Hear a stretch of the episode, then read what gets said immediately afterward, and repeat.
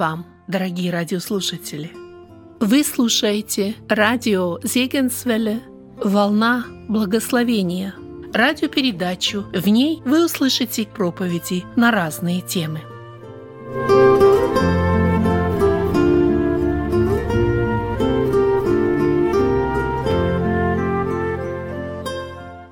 Продолжение тем по книге Джона Криса Велли «Иисус. Тайна жизни и учения».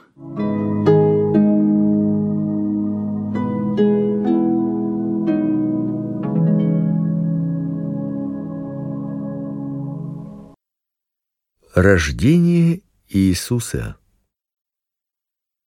Мир, в который пришел Иисус, был ознаменован непрекращающейся борьбой народа Божьего с враждебными ему силами и его неиссякаемой надеждой на исполнение обетований Божьих и Божье вмешательство. Новый Завет повествует о том, что вмешательство Божье началось с рождения в этом мире младенца. Обетование и пророчество. Рождение Иисуса описано только в двух Евангелиях: от Матфея и от Луки. Евангелие от Луки начинается с рождения Иоанна Крестителя. Родители Иоанна были уже не молоды и все еще бездетны. Имя его отца священника Захария, матери Елисавета. Архангел Гавриил пообещал Елисавете, что молитвы ее услышаны и ответом на них будет рождение ею сына. Из слов Гавриила и обетований, полученных самим Захарией, известно, что этот мальчик Иоанн должен был вырасти необыкновенным человеком он должен был стать тем, кто приведет людей снова к Богу. В Израиле уже в течение четырехсот лет не было ни пророков, ни пророчеств. И новость, что Бог снова будет говорить Израилю, оказалась неожиданной. Потрясающим было не только обетование в отношении самого Иоанна, еще в большей степени поражало то обстоятельство, что его служение должно предвозвестить приход кого-то другого, более великого. Далее Лука пишет, что шесть месяцев спустя в Назарете, селении в Галилее, этот же архангел явился Марии, девушке, которая была обручена с мужчиной по имени Иосиф. Гавриил сообщил Марии, что она будет беременна сыном имя которому Иисус и пообещал: он будет велик и наречется сыном Всевышнего. И даст ему Господь Бог престол Давида отца его, и будет царствовать над домом Иакова вовеки, и царству его не будет конца. Мария удивилась. Как такое может случиться, если она не замужем? Гавриил ответил ей: Дух Святый найдет на тебя, и сила Всевышнего осенит тебя. Посему и рождаемое святое наречется сыном Божиим. Матфей в своем Евангелии рассказывает, как архангел явился Иосифу и сообщил ему, что дитя, которое носит Мария, зачата Духом Святым, и что этого ребенка следует назвать Иисусом, ибо он спасет людей своих от греха их. Иисус или Иешуа было в те времена популярным именем, поскольку означало Господь спасает а также еще и потому, что это имя носил великий герой и полководец Ветхого Завета, завоевавший землю обетованную для народа Божьего. Матфей же в своем Евангелии дает удивительное разъяснение. Иисус это Эммануил, что означает с нами Бог. Начальные главы Евангелий от Матфея и Луки содержат много ссылок на Ветхий Завет. Этим евангелисты напоминают нам, что в Иисусе ветхозаветная история обрела свое продолжение и логическое завершение.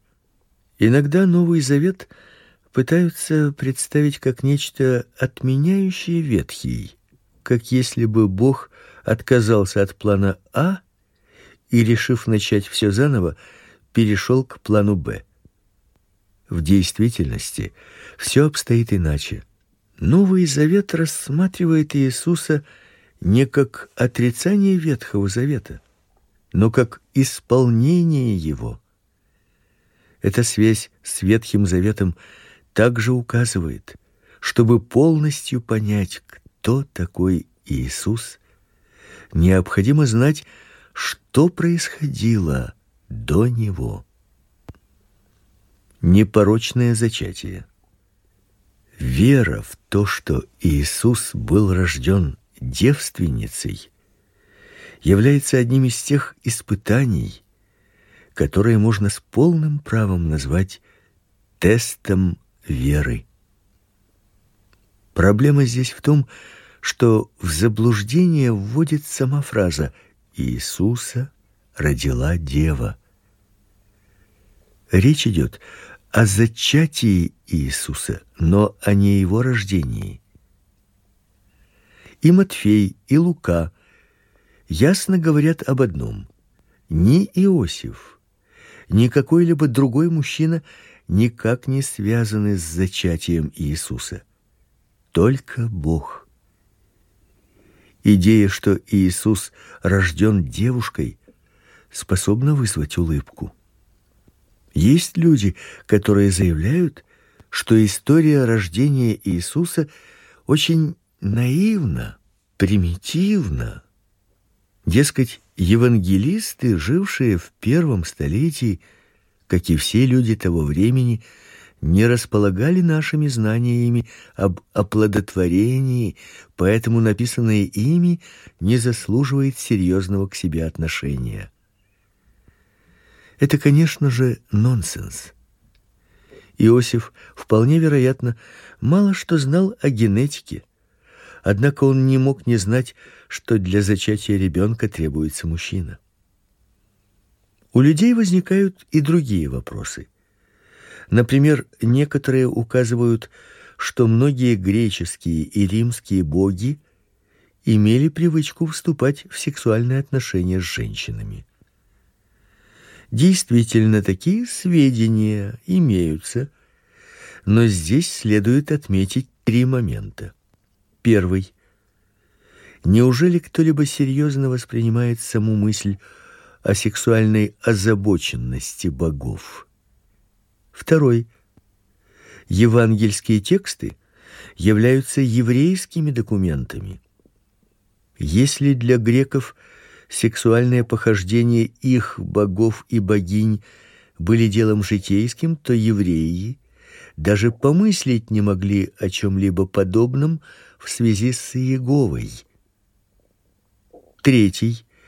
Библейское повествование существенно отличается от греческих и римских.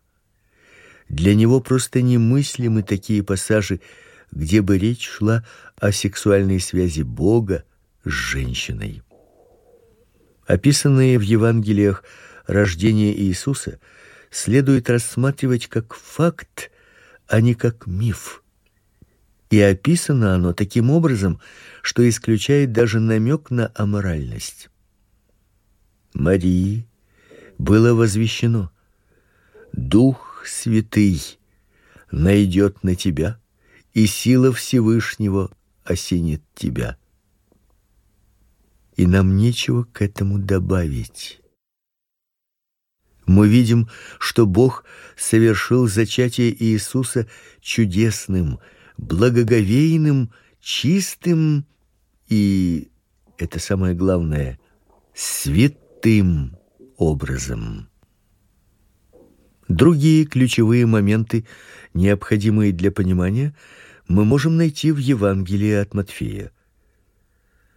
А все сие произошло да сбудется речённое Господом через пророка, который говорит: "Се дева в чреве приимет и родит сына, и нарекут имя ему Эммануил, что значит с нами Бог".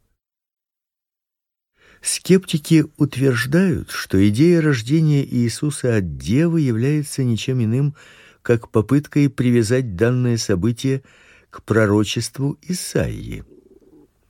Однако идея рождения Иисуса от девы присутствует и в Евангелии от Луки. Однако евангелист не связывает ее с ветхозаветными пророчествами. Внимательное прочтение Евангелий позволяет предположить, что всем было хорошо известно, что происхождение Иисуса не совсем необычное. Так мы читаем в Евангелии от Иоанна, что толпа выдвинула против Иисуса инсинуации о его якобы незаконном рождении. Евангелист Марк 6:3 также не называет Иосифа отцом Иисуса. Конце концов Иисус был известен как Иисус сын Марии что является очень показательным для культуры, в традициях которой идентифицировать детей как сыновей и дочерей отца. Некоторые скептики выдвигают предположение, что данный намек на незаконность вызван вполне определенной причиной. Иисус, дескать, был незаконно рожденным. В наше время в условиях нашей культуры – когда около 50% детей рождаются вне официально узаконенного брака, в такое предположение легко поверить. Но если принять во внимание нравы и обычаи Палестины эпохи Иисуса, трудно поверить, что в маленькой деревушке, где все знают друг друга и все друг о друге, какой-либо девушке удалось бы бросить взгляд на мужчину и остаться при этом незамеченной. Иудейская культура и закон к вопросу девственности подходили очень строго. Однако за вполне закономерным вопросом о возможности чудесного девственного зачатия стоит другая, более общая проблема отрицание чудес. Однако если мы допускаем, что Бог может вмешиваться и вмешивается в дела этого мира, тогда проблема разрешается сама собой. Если Иисус так или иначе обладал божественностью, следовательно, Бог таким образом проявил себя в человеческой истории, и чудо имело место быть. Но почему Бог избрал именно такой способ? Почему он вочеловечился в Иисусе? Христианство так отвечает на эти вопросы. Человечество нуждалось в искуплении грехов. Однако никакой иной искупитель не обладал для этого достаточной силой и властью. Никто, будучи только человеком, не мог совершить искупление, поскольку сам бы являлся частью проблемы. И никто, будучи только Богом, также не мог быть нашим спасителем, поскольку он не был бы одним из нас.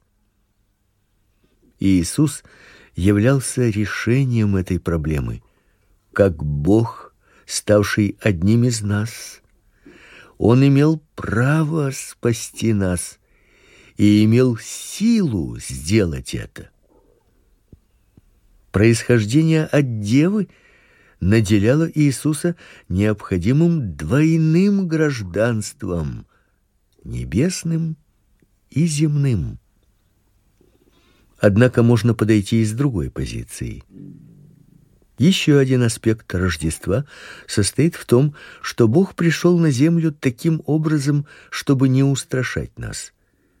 Бог не возвеличил себя, чтобы подавить нас, он напротив умолился, чтобы возвеличить нас. Рождество. Когда родился Иисус? Это произошло не ранее шестого года до нашей эры, поскольку Лука говорит, что Иисусу было около тридцати лет, когда он около двадцать седьмого или двадцать восьмого года приступил к своему служению, и не позднее четвертого года до нашей эры, поскольку этот год дата смерти Ирода Великого. Звезда, о которой упоминается в Евангелии от Матфея и которая привела мудрецов к Иисусу, могла бы стать ключом к более точной датировке рождения Иисуса, если бы можно было определить, что именно стоит за словом звезда. Комета, взрыв сверхновой или же какое-то астрологическое построение. К сожалению, мы не располагаем возможностью установить точную дату рождения Иисуса принятой датой Рождества мы обязаны Константину, первому христианскому императору, который в 336 году нашей эры постановил отмечать 25 декабря как день рождения Христа. Выбор даты был произвольным, но не случайным. Она налагалась на языческий праздник зимнего солнцестояния. И Матфей, и Лука утверждают, что Иисус родился в Вифлееме, маленьком городке в восьми километрах к юго-западу от Иерусалима. Хотя Мария с Иосифом жили в Назарете, их пребывание в Вифлееме вполне объяснимо. Согласно постановлению императора Августа о переписи населения, регистрацию необходимо было проходить в своем родном городе. В случае Иосифа таким городом являлся Вифлеем, город царя Давида. Лука пишет, что местом рождения Иисуса стал хлев. Он появился на свет среди домашнего скота. Давно ожидаемый царь наконец родился в нищете. В этот хлев к Марии и Иосифу пришли пастухи, которым ангелы сообщили о выдающемся событии. Пастухи, естественно, принадлежали к нижним социальным слоям, но дело в том, что именно их, а не представителей социальной или религиозной элиты Иерусалима, ангелы оповестили о рождении младенца. Благой вестью Иисус был для пастухов и для таких, как они, для бедных, обездоленных и бесправных. Хотя в рождественских пьесках часто появляются фигуры трех царей, Библия однозначно называет их магами или мудрецами, а не царями не сообщает, сколько их было и к какому народу они принадлежали. В Библии также не говорится, что они посетили младенца, когда он еще лежал в яслях в хлеву. Напротив, в Библии сказано, что они нашли ребенка в доме. Следовательно, их посещение состоялось много позже. Эти маги, которые, возможно, пришли откуда-то с востока, с территории современного Ирака или Ирана, наблюдали за звездой в надежде узнать таким образом будущее. Гипотеза, что эти люди пропутешествовали месяцы, чтобы отыскать еврейского мессию, может показаться неубедительной. Однако примечательно, что два римских автора, Светоний и Тацит, сообщают о широко распространенном поверии, что правитель мира должен прийти от иудеев. Светоний Жизнь Цезарей Веспасиан Тацит История. В свете этих соображений иудейский царь уже не выглядит фигурой местного значения. Отношение магов в корне отличается от позиции, которую заняли Ирод и священники. Маги мало что знали о Мессии, однако предприняли дальние путешествия, чтобы выказать ему свое почтение. Ирод и священники обладали всей полнотой знаний о Мессии, которую обеспечивала им иудейская вера, однако не бросились посмотреть, что же произошло совсем рядом в нескольких милях от них. А когда узнали о случившемся, отнеслись к этому событию с равнодушным пренебрежением.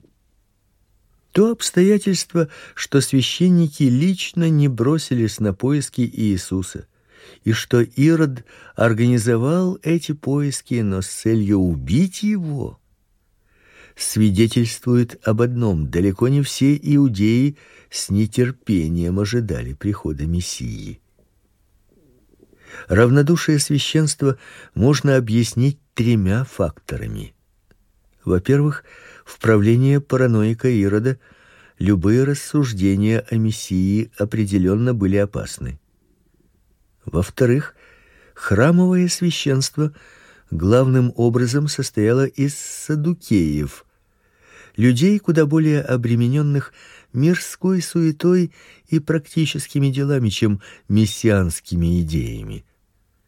Вполне возможно, что некоторые высшие священнослужители являлись римскими ставленниками и не испытывали интереса ни к чему, в том числе и к мессии, что выходило за рамки интересов Рима и сохранения его господства. В-третьих, у них было немало других забот. Остаться в живых при Ироде это было непросто, и не потерять доходной должности при храме. Это был не первый и не последний случай, когда предпринимательство от религии прикрывалось служением Богу.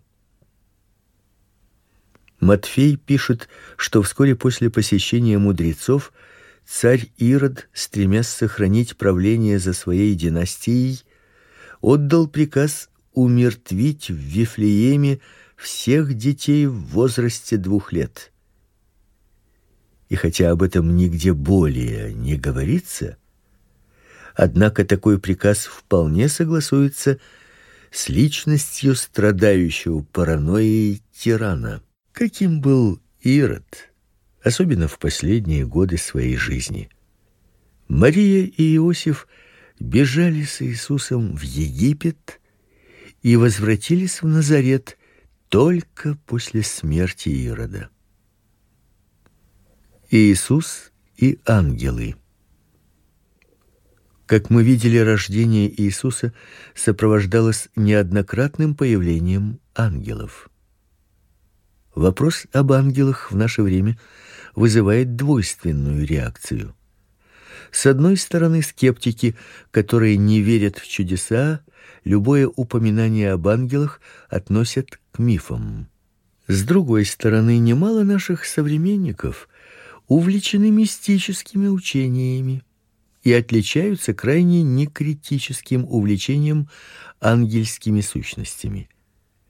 Библия при внимательном прочтении позволяет занять правильную позицию в этом вопросе, среднюю между двумя названными выше крайностями, между скептическим недоверием и мистической легковерностью. Многие события в жизни Иисуса сопровождались появлением ангелов. Сам Иисус верил в существование ангелов и открыто говорил об этом. Как представляется, главным назначением ангелов является служение Богу в качестве его доверенных лиц, слуг, посланников и иногда воинства. Библия говорит, что ангелы это созданные Богом могущественные живые духовные сущности, не имеющие физического тела, но обладающие способностью проявляться зримо. Обычно, когда Библия говорит об ангелах, подразумеваются те из них, которые являются добрыми и светлыми. Часть ангелов, однако, восстала против Бога и встала на сторону зла или сатаны. Ангелы продолжают исполнять свои функции хранителей и помощников для народа Божьего. Имеется огромное количество заявлений солидных здравомыслящих людей о духовных помощниках или защитниках, которые являлись к Божьим людям в критических ситуациях и в случаях крайней необходимости, а потом внезапно исчезали. Ангелы играют в жизни роль куда большую, чем мы это себе представляем. Евангелие от Иоанна не описывает рождение Иисуса, однако в нем имеется необычный пролог, в котором Иоанн излагает значение прихода Иисуса.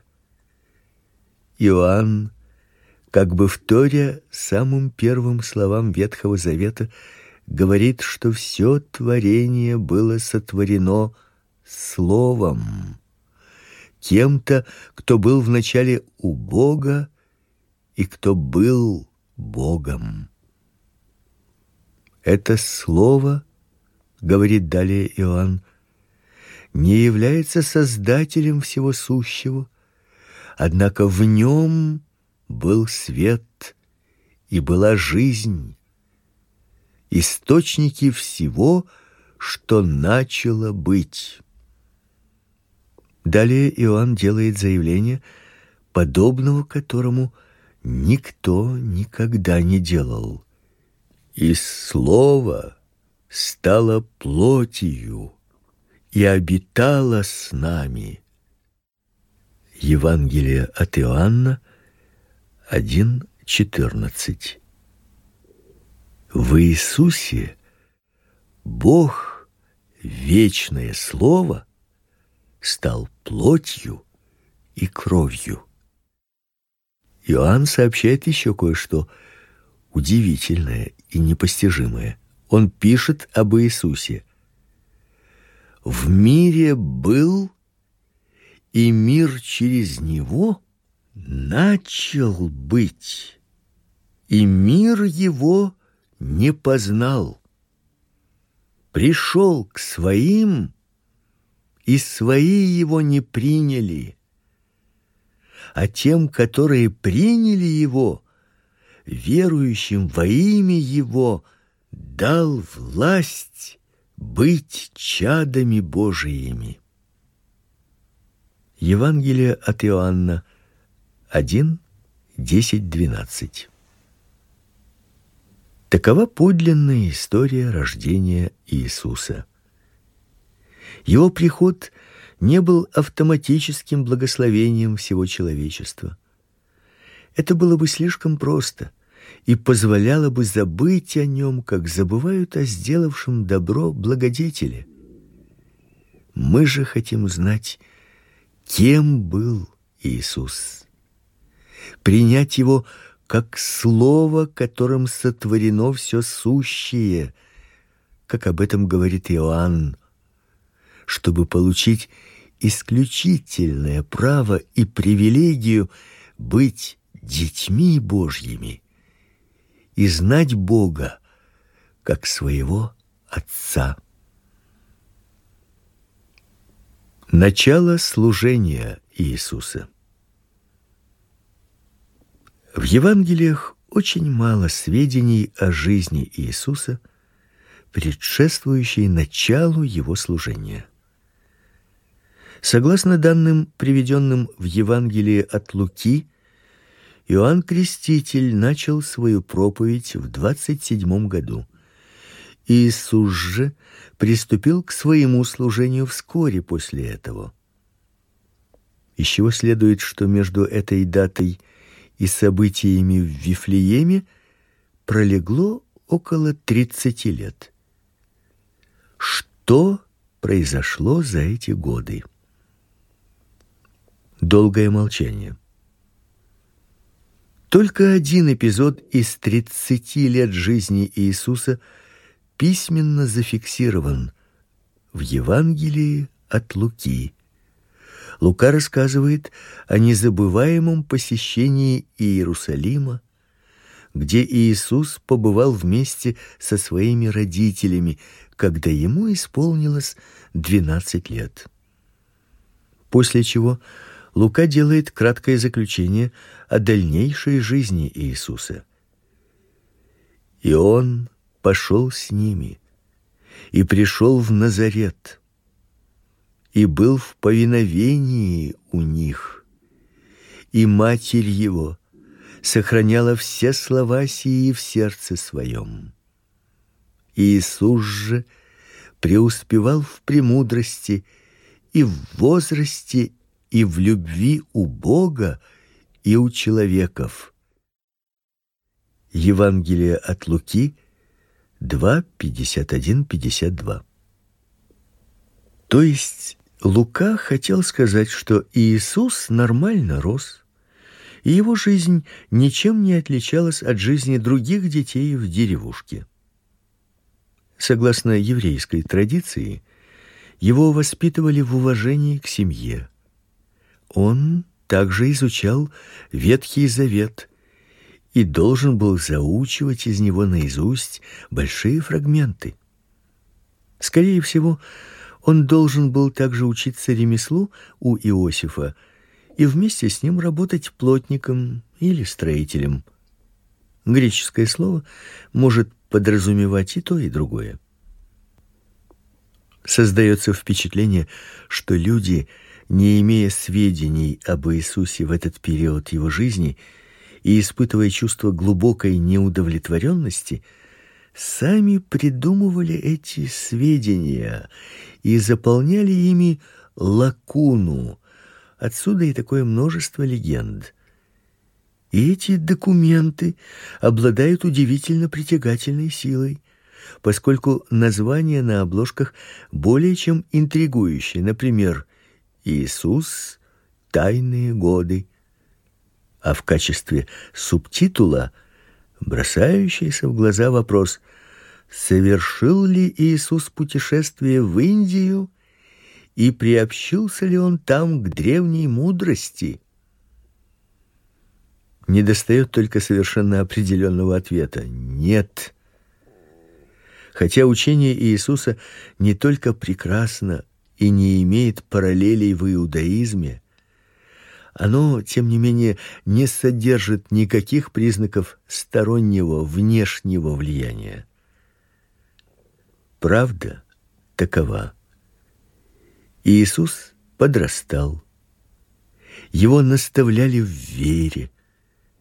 Он перенимал у Иосифа премудрости ремесла, и в его жизни не было ничего исключительного.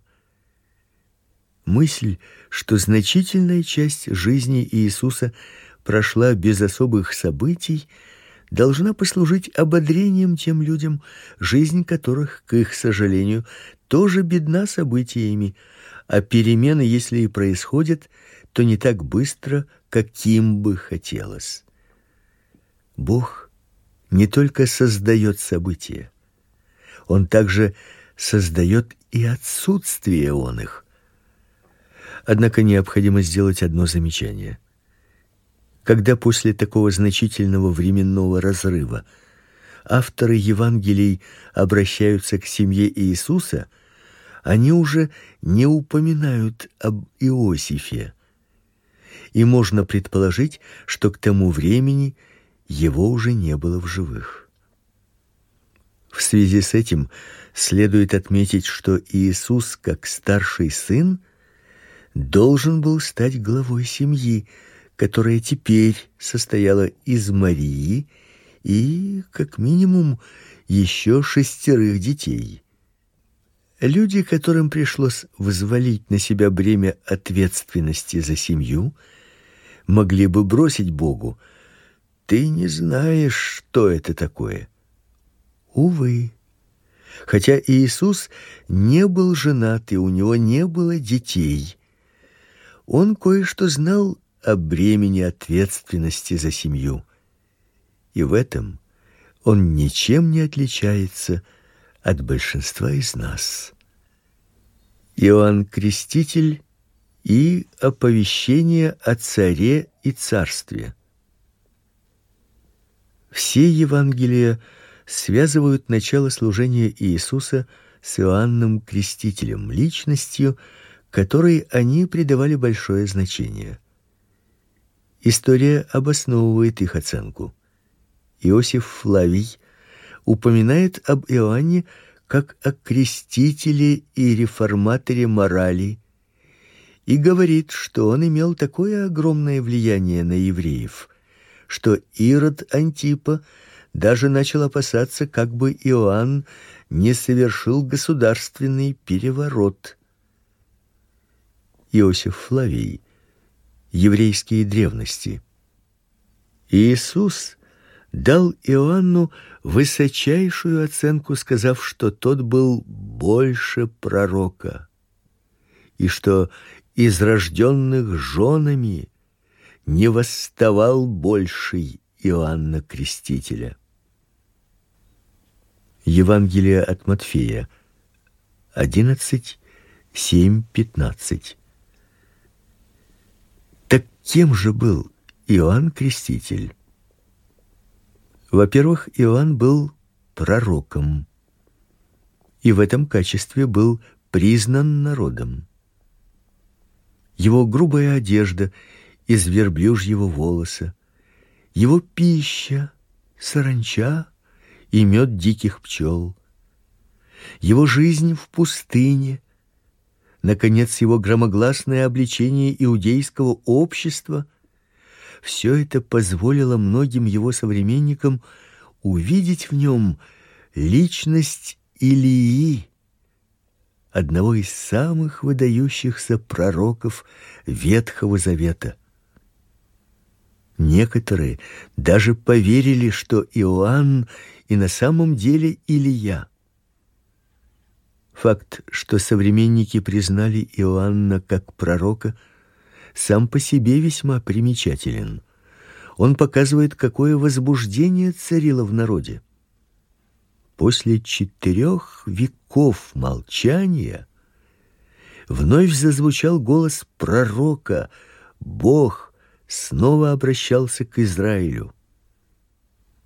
Одна из главных задач пророков заключалась в том, чтобы обличать зло и несправедливость и возвращать Израиль на путь соблюдения завета, как и подобает народу Божьему. Иоанн делал это и даже больше. Он был пророком, призвавшим народ к покаянию.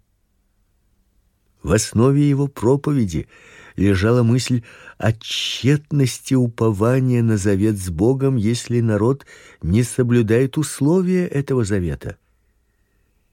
Быть народом Божьим это не только привилегия, но и ответственность. И правильные взаимоотношения с Богом подразумевают правильные поступки. Вера и дела должны идти рука об руку. Поэтому Иоанн учил собиравшиеся толпы делиться пищей и одеждой, призывал сборщиков податей не требовать сверхположенного, а солдат не притеснять и не запугивать людей. Никто не избежал обличения Иоанна.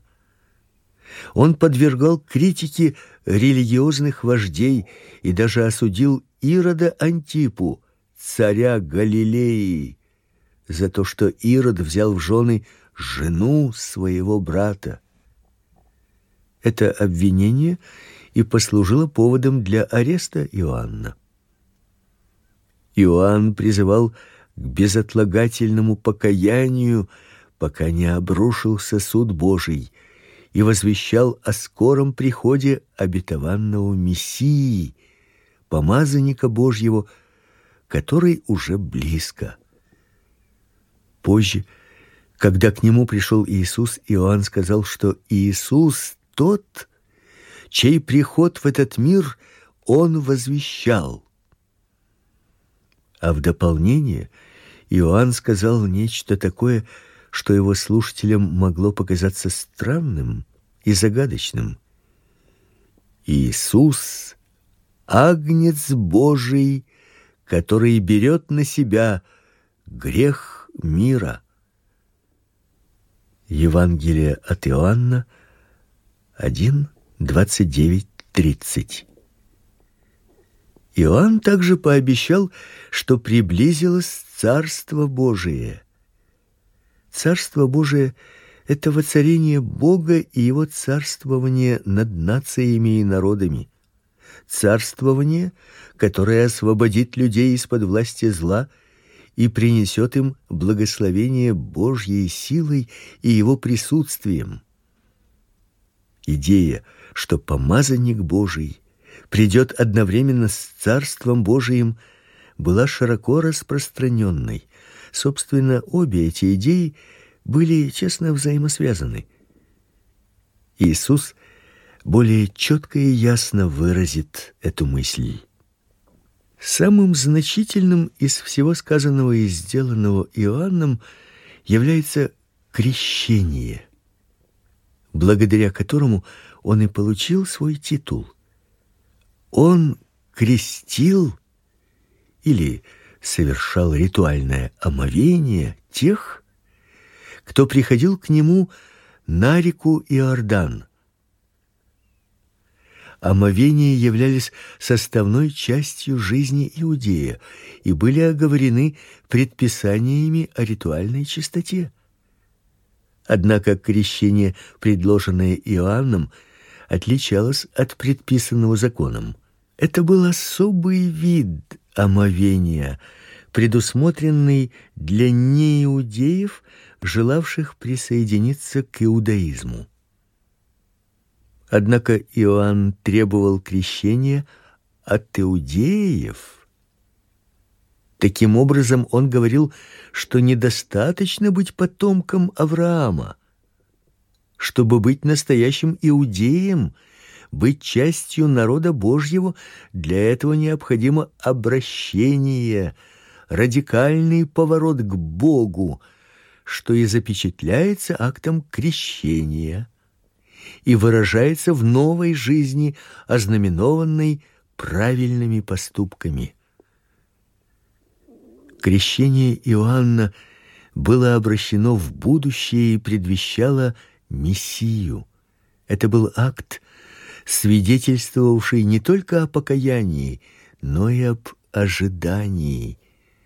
Посредством крещения Иоанн создавал сообщество людей, соединенных общим ожиданием прихода помазанника Божьего. Некоторые ученики Иоанна станут впоследствии учениками Иисуса, и нет сомнения в том, что многие из крещенных Иоанном видели Иисуса и слышали его.